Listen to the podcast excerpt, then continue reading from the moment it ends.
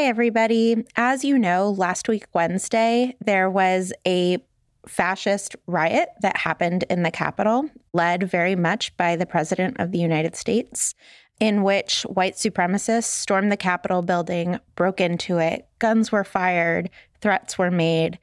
And we all watched on in horror as the police responded very differently to this riot than they did to the legitimate protests by Black Lives Matter over the summer. And we are now sitting in this week in between that riot and Inauguration Day. And we, like you, are sitting in a lot of anxiety. And we wanted to name that with you. And so Casper, Matt, and I thought that we would just get on the phone and talk about how we're feeling and if there's any way that we think that Harry Potter can speak to this moment. Hi, guys. Hi, Vanessa. Hi, Vanessa. Hi, Casper. Hey, Matt. So, Matt, I'll start with you. I'm wondering how you are feeling sitting in this week that feels like it's sandwiched between two such historical incidents.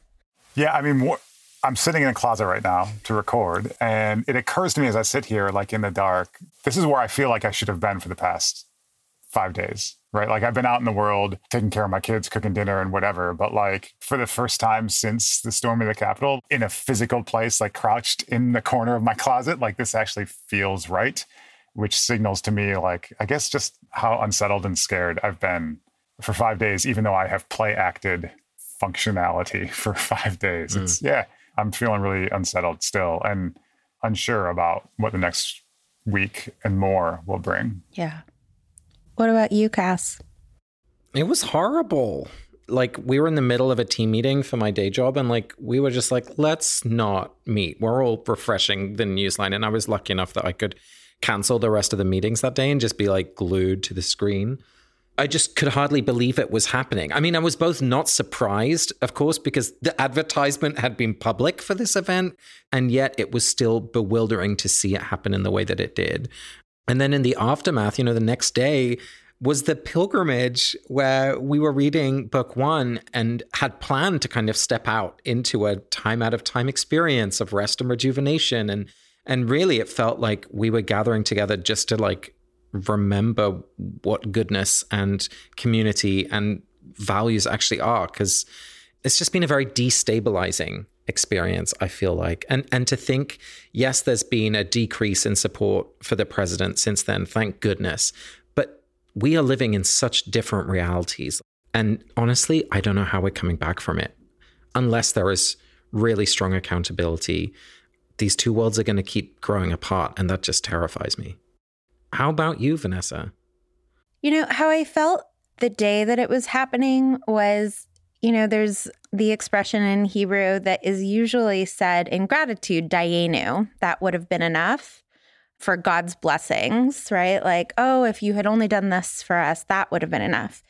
And I felt dayenu about like COVID, that would have been enough.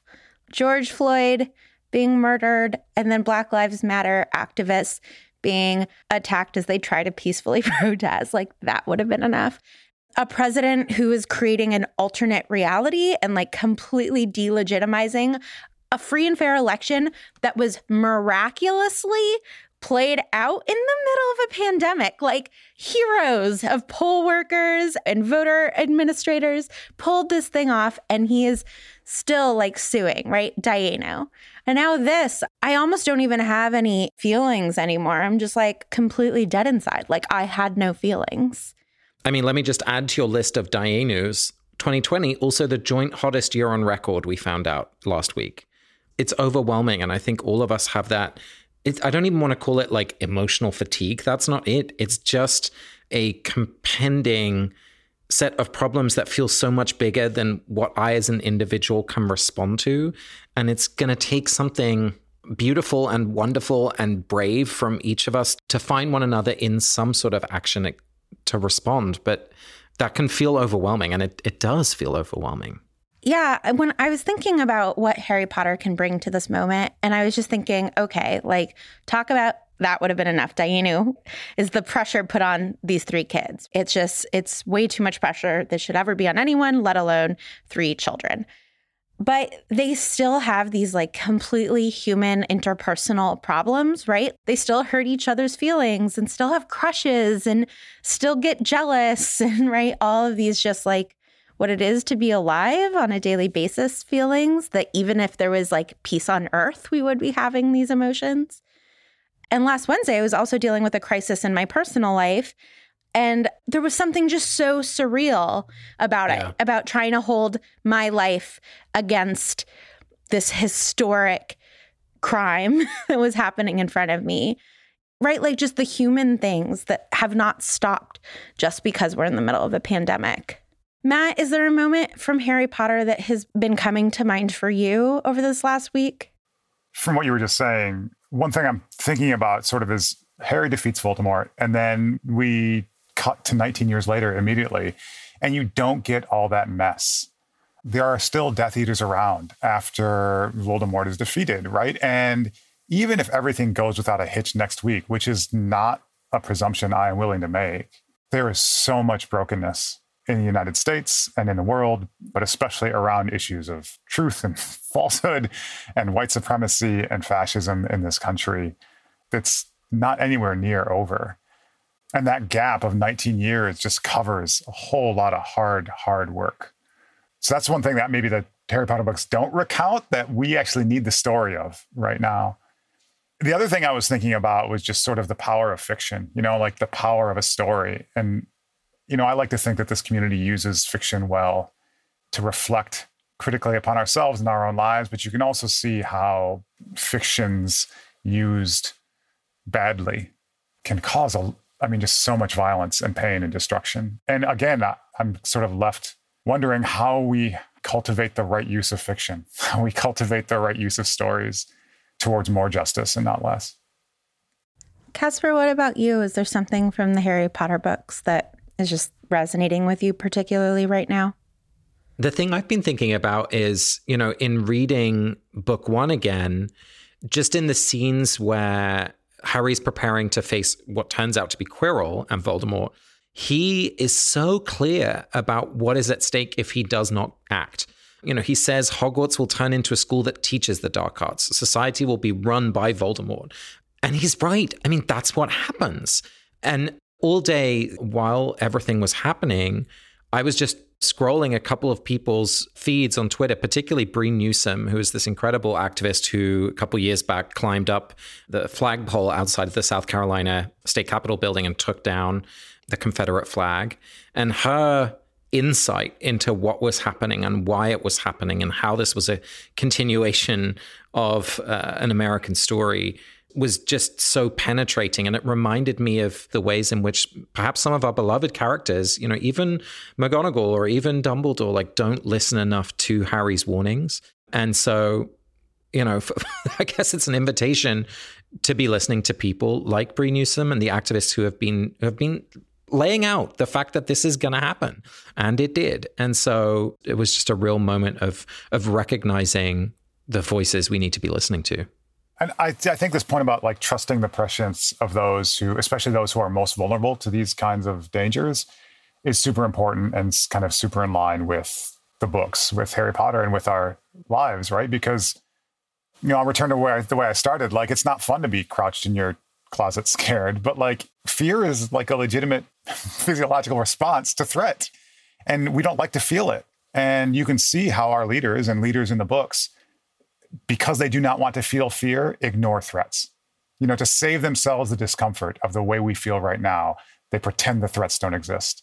And so I think that, you know, if, if you are scared, you listening, I know I am, like to trust that and to sit with it because that is an accurate measure of the world around us and the world we need to respond to. Mm-hmm. Which is what exactly what, you know, that's the thing about the Gryffindors, right? They're willing to be afraid and and to respond to that fear in a way that calls all of us maybe to the same kind of uh, courage. I mean, the other thing, Vanessa, that feels so important to say is that if we don't hold people accountable, and by that I mean absolutely the people who entered the Capitol. I mean, number of people died because of the action of that mob. But I also want to point to the elected officials who purposefully, continually not only manipulated that mob, but planned for an insurrection while holding elected office. it, it is staggering to me how far that has gone. If, and if we don't hold those people accountable as well, it will happen again and worse. And so, yes, everyone's tired, but we have to keep putting pressure on, especially these elected officials, to be held to a standard that is I mean, the freaking bare minimum of elected office, which is to tell the truth.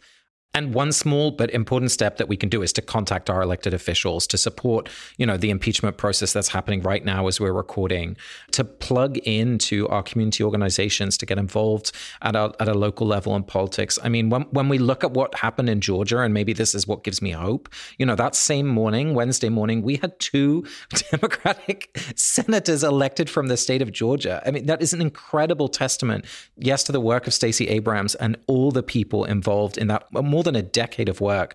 We're seeing it in Wisconsin with Ben Wickler and, and other organizers at a state level. So let's not lose touch with the incredible things that can happen when we plug in and work together.